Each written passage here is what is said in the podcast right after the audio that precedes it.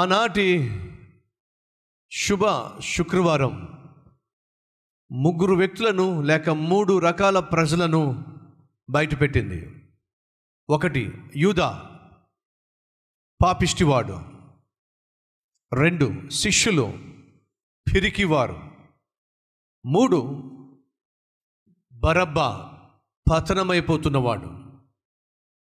యూదా యేసుక్రీస్తు శిష్యులలో ఒకడుగా పిలువబడ్డాడు. యేసుక్రీస్తుతో నడిచాడు, యేసుక్రీస్తు సేవలో పాల్పంచుకున్నాడు, యేసుక్రీస్తు యొక్క ప్రేమను చూశాడు, అపోస్తులలో ఒకడుగా పిలువబడ్డాడు, అపోస్తులలో సభ్యునిగా ఉన్నాడు. కానీ దయచేసి గమనించండి, ఆ శుక్రవారం అతని బ్రతుకును బయటపెట్టింది. ఏమిటది? అతడు పైకి మాత్రమే భక్తుడు, పైకి మాత్రమే ఆత్మీయుడు, పైకి మాత్రమే శిష్యుడు, కానీ వాస్తవంగా అతడు ఒక మోసగాడు. ఈరోజు ఈ శుక్రవారం మన జీవితంలో యూదాలు ఉన్నారేమో ప్రశ్నించుకుంటే బాగుంటుంది. యూదా ఇస్కరియోతు యేసుక్రీస్తు శిష్యునిగా, అపోస్తులలో ఒకనిగా చలామణి అయినప్పటికీ ఆనాటి శుక్రవారము అతడు ఒక మోసగాడు బయటపెట్టింది. ఈరోజు మన మధ్య ఉన్నారా? పైకి భక్తులుగా కనిపిస్తున్నప్పటికీ, ఆత్మీయులుగా కనిపిస్తున్నప్పటికీ, క్రైస్తవులుగా కనిపిస్తున్నప్పటికీ లోపల మోసగాళ్ళగా జీవించే వాళ్ళు ఉన్నారా? ఈ శుక్రవారం ఒకవేళ నువ్వు మోసగాడిగా ఉన్నట్లయితే వినో, ఆనాటి శుక్రవారము మోసగాడిగా ఉన్నటువంటి యూదా పతనమైపోయాడు, నాశనం అయిపోయాడు. కానీ ఈనాడు ఆ యూదాను వెంబడించడానికి నువ్వు వీల్లేదు, యూదా వలె నశించిపోవడానికి వీల్లేదు. రెండు శిష్యులు పిరికివారు. అప్పటి వరకు యేసుక్రీస్తుతో పాటు నడిచారు, యేసుక్రీస్తు చేసిన అద్భుతాలు చూశారు, యేసుక్రీస్తుతో పాటు సేవలో పాల్పంచుకున్నారు, యేసుక్రీస్తు యొక్క శిష్యులుగా గౌరవాన్ని పొందుకున్నారు. కానీ ఎప్పుడైతే యేసుక్రీస్తు సిలువ మీద మరణించవలసిన సమయం వచ్చిందో, కష్టం వచ్చిందో, ఏం చేశారో తెలుసా? యేసును విడిచిపెట్టి వెళ్ళిపోయారు, యేసుని ఒంటరిగా వదిలేశారు. మన మధ్య ఎవరైనా అటువంటి శిష్యులు ఉన్నారా?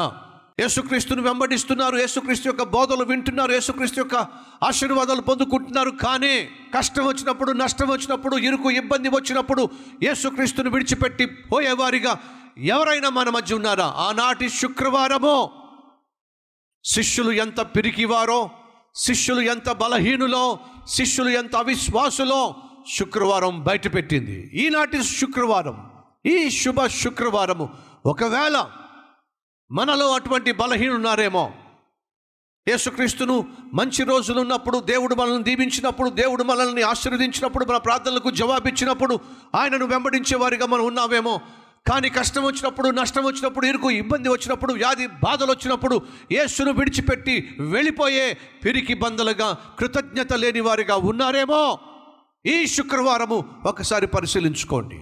మూడవదిగా బరబ్బా ఓ పాపాత్ముడు, జీవితాంతం మోసగాడిగా జీవించాడు, మనుషులను మాయ చేశాడు, ఇష్టం వచ్చినట్టుగా జీవించాడు, ఒక గురి లేకుండా, ఒక గమ్యం లేకుండా, కుటుంబం అంటే విలువ లేకుండా, భార్య బిడ్డలంటే బాధ్యత లేకుండా తన ఇష్టం వచ్చినట్టుగా జీవించాడు. అలా జీవిస్తూ ఒకటి అనుకున్నాడు, ఏమిటో తెలుసా?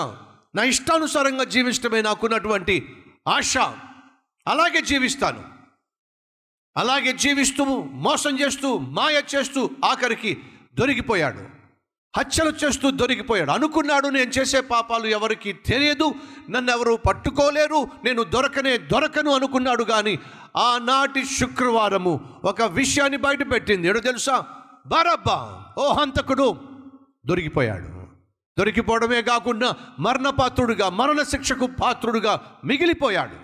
ఆనాడు సిలువ వేయబడవలసిన సమయంలో యేసును విడిచిపెట్టి బరబ్బాను సిలువకు అప్పగిస్తాను, ఎందుకంటే బరబ్బా సిలువ వేయబడ్డానికి అర్హుడు, నరహంతకుడు అని చెప్పి బరబ్బాను సిలువ వేయడానికి పిలాతు నిర్ణయం తీసుకున్నాడు.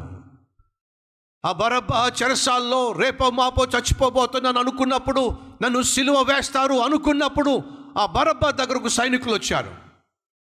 బరబ్బా వాస్తవంగా చావాల్సిన వాడు, చేసిన పాపిష్టి పనులు బట్టి, కానీ వినో, నీ స్థానంలో ఎవరో మెస్సయ్య యేసుక్రీస్తు మరణిస్తున్నాడు, ఫలితంగా నశించిపోవలసిన, సిలువ మీద మరణించవలసిన, చావవలసిన నీకు శుభవార్త, నువ్వు ఇక మరణించవలసిన అవసరము లేదు, నీ స్థానంలో యేసుక్రీస్తు మరణిస్తున్నాడు.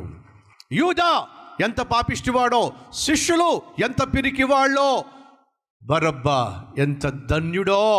ఈరోజు మన మధ్య ఎవరైనా బరబ్బాలు ఉన్నారా? నిన్ను ధన్యజీవిగా మార్చాలనే యేసుక్రీస్తు సిలువ మీద మరణించాడో. యూదా వలే నాశనమైపోతావా? శిష్యుల వలే పిరికి బందలుగా మిగిలిపోతారా? లేక బరబ్బా వలే రక్షించబడతారా? లేక క్రీస్తు మరణించడం ద్వారా ఎలా బరబ్బా మరణశిక్షను తప్పించుకున్నాడో అలాగే ఈరోజు మరణశిక్ష తప్పించుకునేటటువంటి వ్యక్తిగా ఉండాలని ఆశపడుతున్నావా? అవునన్నవారు నాతో పాటు ప్రార్థనలోకి వేస్తారా?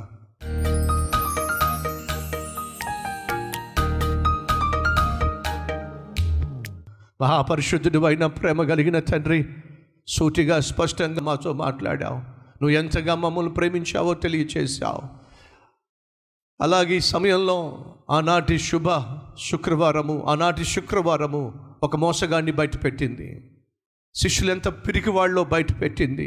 అలాగే బరబ్బా ఎంత ధన్యుడో, పాపిష్టోడే, కానీ అతని స్థానంలో నువ్వు మరణించడం వల్ల శిక్ష నుండి తప్పించుకోబడ్డాడు. నాయనా, ఈరోజు ఎవరైనా మాలో బరబ్బా వాళ్ళు ఇప్పటి వరకు ఇష్టానుసారంగా జీవించిన వారు ఉన్నట్లయితే వారి యొక్క పాపిష్టి జీవితం నుంచి విడిపించి నీతిమంతులుగా మార్చి నీ బిడ్డలుగా తీర్చి పరలోక వారసులుగా జీవించులాగున సహాయం చేయమని, రక్షించబడి రక్షకునికి సాక్షులుగా జీవించే భాగ్యము దయచేయమని యేసునామం పేరట వేడుకుంటున్నాం తండ్రి.